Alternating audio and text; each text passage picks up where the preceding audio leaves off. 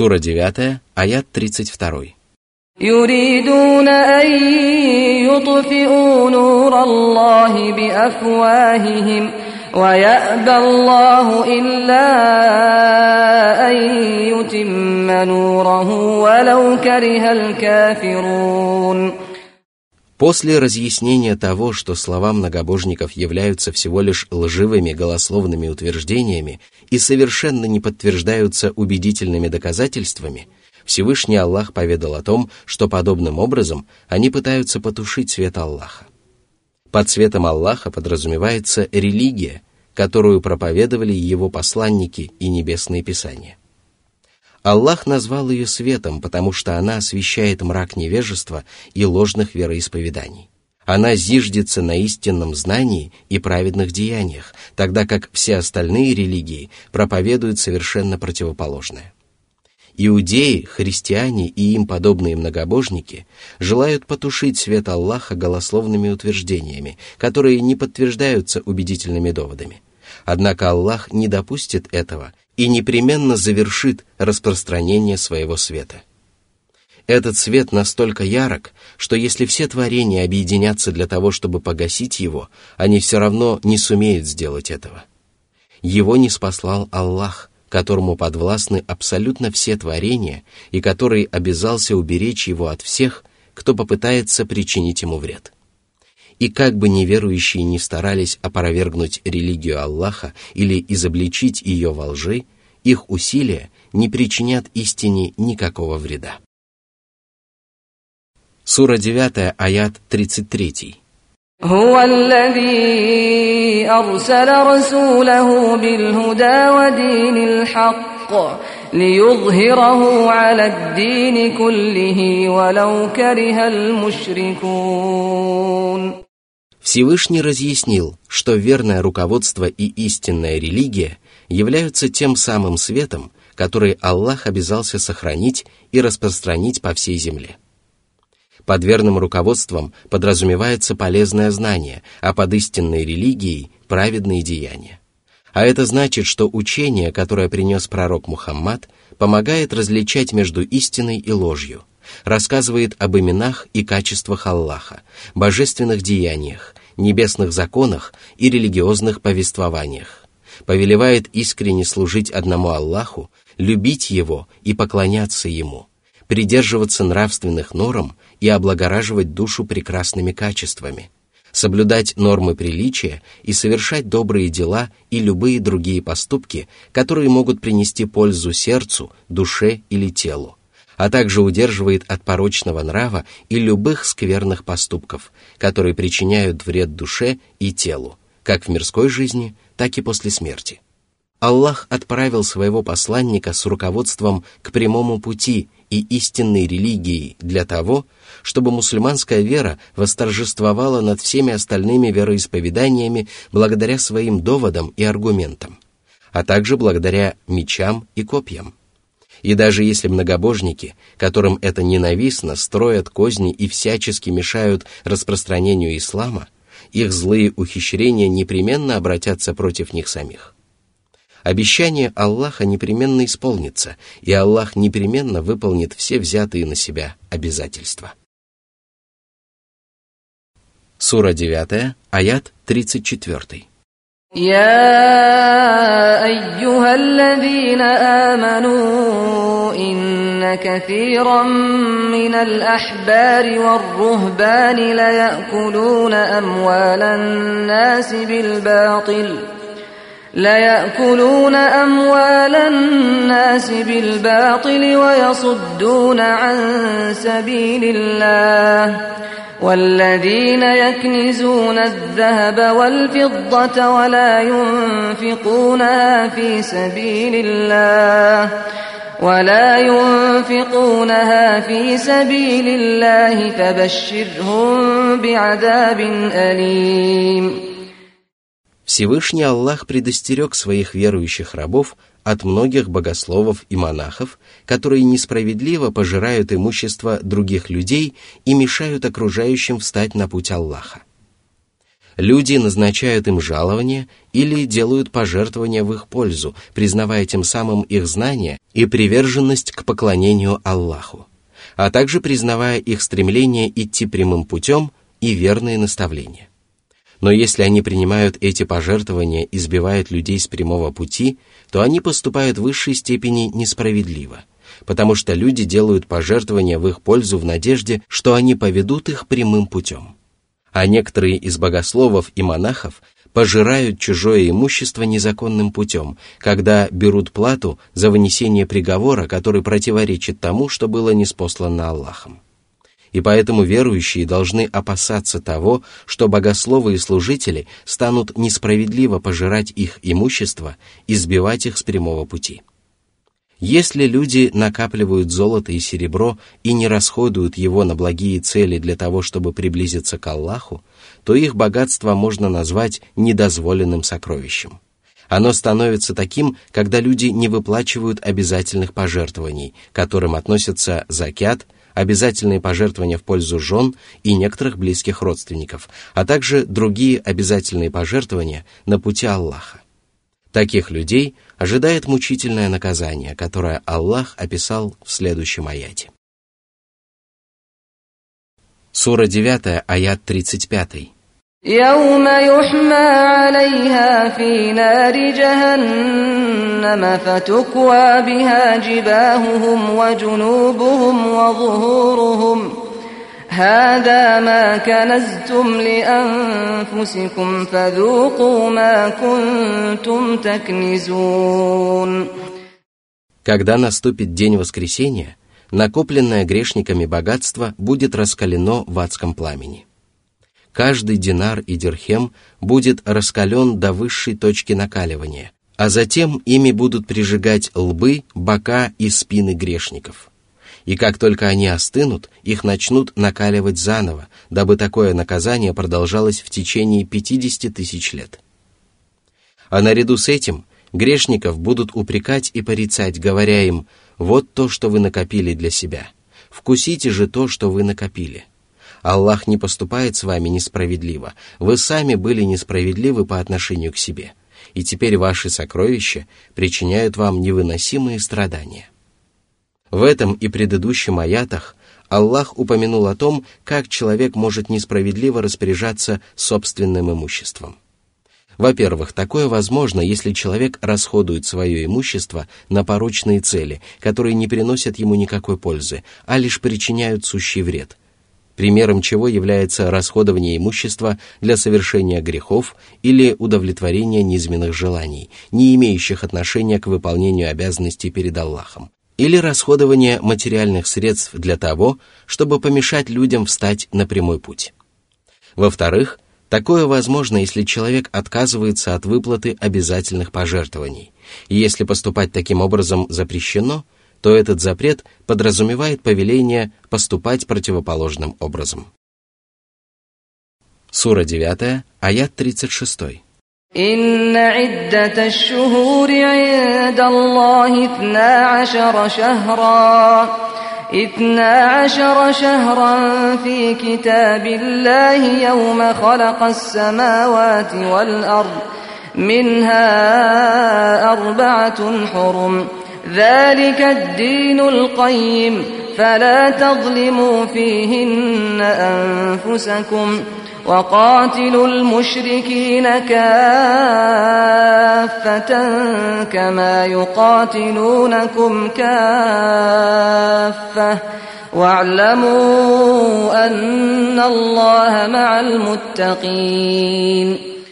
Согласно божественному предопределению и предустановлению, в году должно быть двенадцать месяцев, о которых хорошо известно людям. Так предопределил Аллах, когда сотворил небеса и землю, установил ночь и день и разделил время на двенадцать месяцев. Четыре из этих месяцев являются запретными. К ним относятся Раджаб, Зуль-Каада, Зуль-Хиджа и Мухаррам. Эти месяцы являются наиболее почитаемыми, и в них мусульманам запрещается вступать в боевые действия и причинять вред самим себе. Согласно одному толкованию, местоимение в этом откровении относится ко всем двенадцати месяцам. Всевышний Аллах разъяснил, что сделал эти месяцы временными промежутками для своих рабов, дабы они повиновались своему Господу, благодарили Всевышнего Аллаха за его милость и остерегались несправедливых поступков. Согласно другому толкованию, это местоимение относится только к четырем запретным месяцам, и поэтому совершать грехи и поступать во вред себе запрещается в течение всего года и особенно в течение запретных месяцев. Они являются самыми почитаемыми месяцами, и совершение грехов в них является особо тяжким преступлением. Именно поэтому правоверным было запрещено сражаться в эти месяцы. Одни богословы считали, что запрет на ведение боевых действий в запретные месяцы не был аннулирован. При этом они опирались на священные тексты о том, что нельзя сражаться в эти месяцы. Но другие богословы считали, что запрет на ведение боевых действий в запретные месяцы был аннулирован. Они опирались на повеление сражаться со всеми многобожниками, которое также имеет широкий смысл, и другие похожие коранические откровения. Всевышний повелел вести борьбу против всех многобожников, которые отказываются уверовать в Господа миров, не делая исключения для некоторых из них. Все они являются врагами правоверных и считают их своими врагами. Они видят неприятеля в каждом, кто исповедует правую веру, и делают все возможное для того, чтобы навредить им. Согласно другому толкованию, Всевышний Аллах повелел мусульманам сражаться с многобожниками всем вместе, подобно тому, как они сражаются с мусульманами все вместе. Такое толкование подразумевает, что повеление участвовать в военных походах распространяется на всех правоверных без исключения. Однако такое толкование является аннулированным следующим кораническим откровением. Верующим не следует выступать в поход всем вместе. Сура девять, аят сто двадцать два. И пусть правоверные знают, что Аллах помогает и поддерживает богобоязненных праведников. Пусть они исповедуют богобоязненность тайно и открыто, выполняют свои обязанности, сражаются против неверующих и не забывают о требованиях богобоязненности во взаимоотношениях с воинствующими и враждующими неверующими. Сура девять, аят тридцать семь. إنما النسيء زيادة في الكفر يضل به الذين كفروا يحلونه عاما ويحرمونه عاما ليواطئوا, ليواطئوا عدة ما حرم الله فيحلوا ما حرم الله زين لهم سوء أعمالهم والله لا يهدي القوم الكافرين. Во времена невежества язычники откладывали запретные месяцы, и этот поступок относился к числу их порочных и еретических измышлений. Когда они сталкивались с необходимостью сразиться с врагом в течение запретного месяца, они переносили запретный месяц на другой срок и старались впоследствии восполнить число месяцев, в течение которых Аллах запретил вести боевые действия. Они откладывали запретные месяцы или переносили их вперед, объявляя запретными некоторые из дозволенных месяцев. Руководствуясь собственными желаниями, они позволяли себе вступать в войну в запретные месяцы и запрещали себе вести боевые действия в дозволенные месяцы. Однако Всевышний Аллах поведал, что это только усугубляло их неверие и заблуждение, потому что подразумевало совершение сразу нескольких грехов. Во-первых, язычники сами придумали эту ересь и назвали ее частью Божьего закона и Божьей религии, хотя Аллах и его посланник не имели никакого отношения к этой ереси. Во-вторых, они исказили религию, объявив запрещенный поступок дозволенным, а дозволенный — запрещенным. В-третьих, они пытались обмануть Аллаха и его рабов, искажая небесную религию и ухищряясь для того, чтобы обойти Божьи заповеди.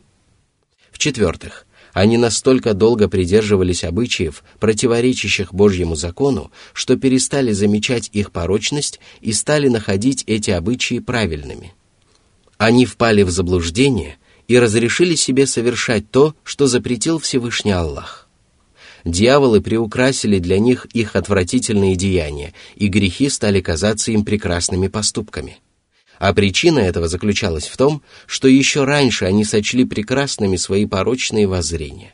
Воистину, Аллах не наставляет на прямой путь людей, в сердцах которых неверие предстает в прекрасном обличии.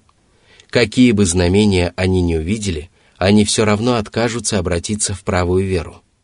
Следует знать, что многие откровения этой прекрасной суры были ниспосланы по поводу похода на Табук, когда пророк Мухаммад призвал мусульман подготовиться к сражению против византийцев. В то время стояла сильная жара, а мусульмане испытывали серьезные материальные трудности и не имели достаточно провианта. По этим причинам некоторые мусульмане неохотно готовились к походу. И тогда Всевышний Аллах упрекнул их за бездействие, призвал их быть более активными и сказал. Сура девятая, аят тридцать восемь. يا أيها الذين آمنوا ما لكم إذا قيل لكم انفروا في سبيل الله اثاقلتم إلى الأرض أرضيتم بالحياة الدنيا من الآخرة فما متاع الحياة الدنيا في الآخرة إلا قليل.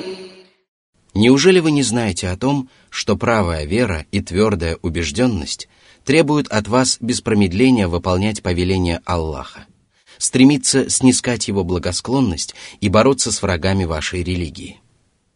Почему, когда вас призывают отправиться на священную войну, вы приникаете к земле и ищете спокойной жизни? Вы поступаете так, как поступают люди, которые довольствуются мирской жизнью, стремятся только к земным благам и не обращают внимания на жизнь будущую. Вы поступаете так, словно не уверовали в жизнь после смерти. А ведь мирские блага, которые вы предпочитаете последней жизни, по сравнению с ней ничтожно малы.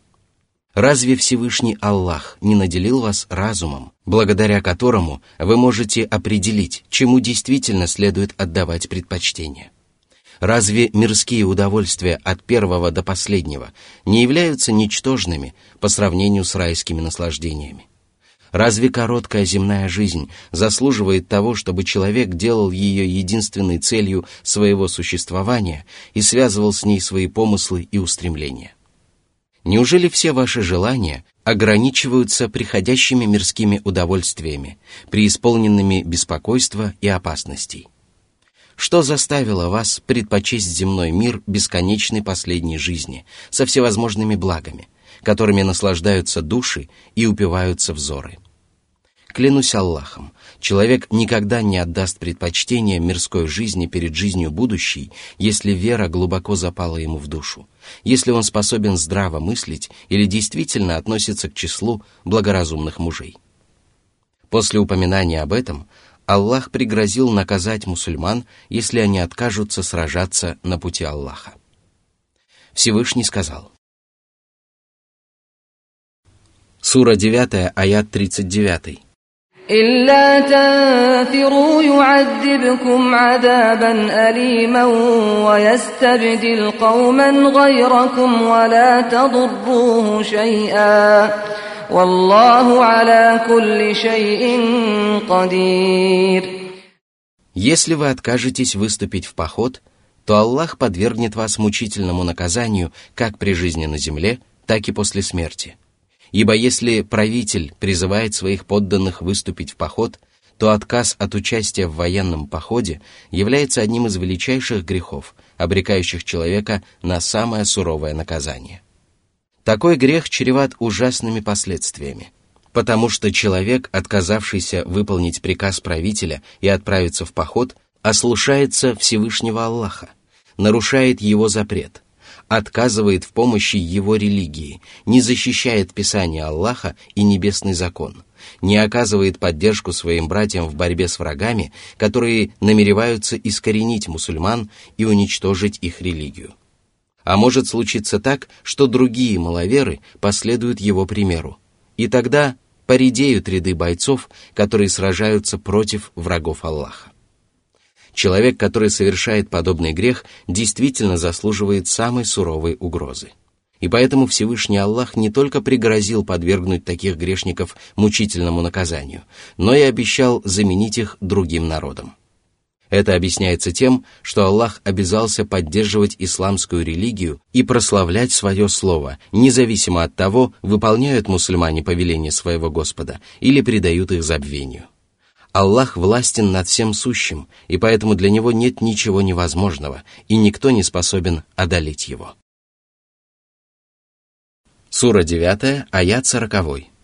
إلا تنصروه فقد نصره الله إذ أخرجه الذين كفروا ثاني اثنين إذ هما في الغار إذ يقول لصاحبه إذ يقول لصاحبه لا تحزن إن الله معنا فأنزل الله سكينته عليه وأيده بجنود لم تروها وجعل كلمة الذين كفروا السفلى وكلمة الله هي العليا والله عزيز حكيم.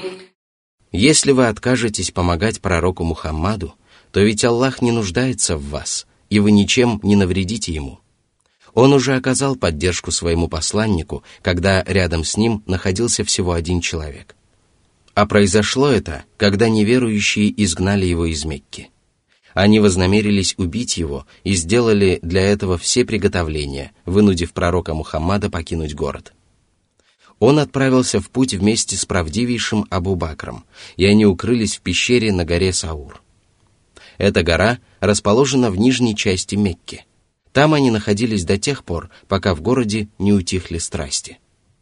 Их положение было опасным и тяжелым, поскольку враги бродили повсюду в надежде найти и убить их обоих. Однако Всевышний Аллах оказал им поддержку, которую невозможно даже представить.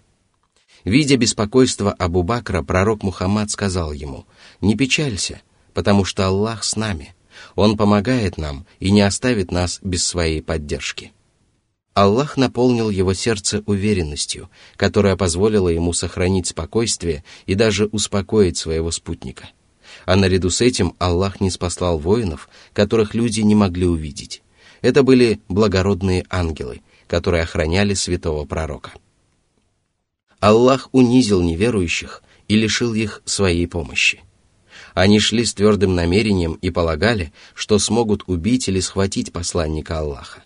Они были сильно разгневаны и делали все возможное для того, чтобы претворить в жизнь свои планы. Однако Аллах не стал помогать им, и они не добились желаемого. Более того, они не смогли сделать абсолютно ничего. Всевышний оказал поддержку своему посланнику и защитил его. Именно эта защита подразумевается под Божьей поддержкой в обсуждаемом нами откровении. И вообще, поддержка Аллаха бывает двух видов.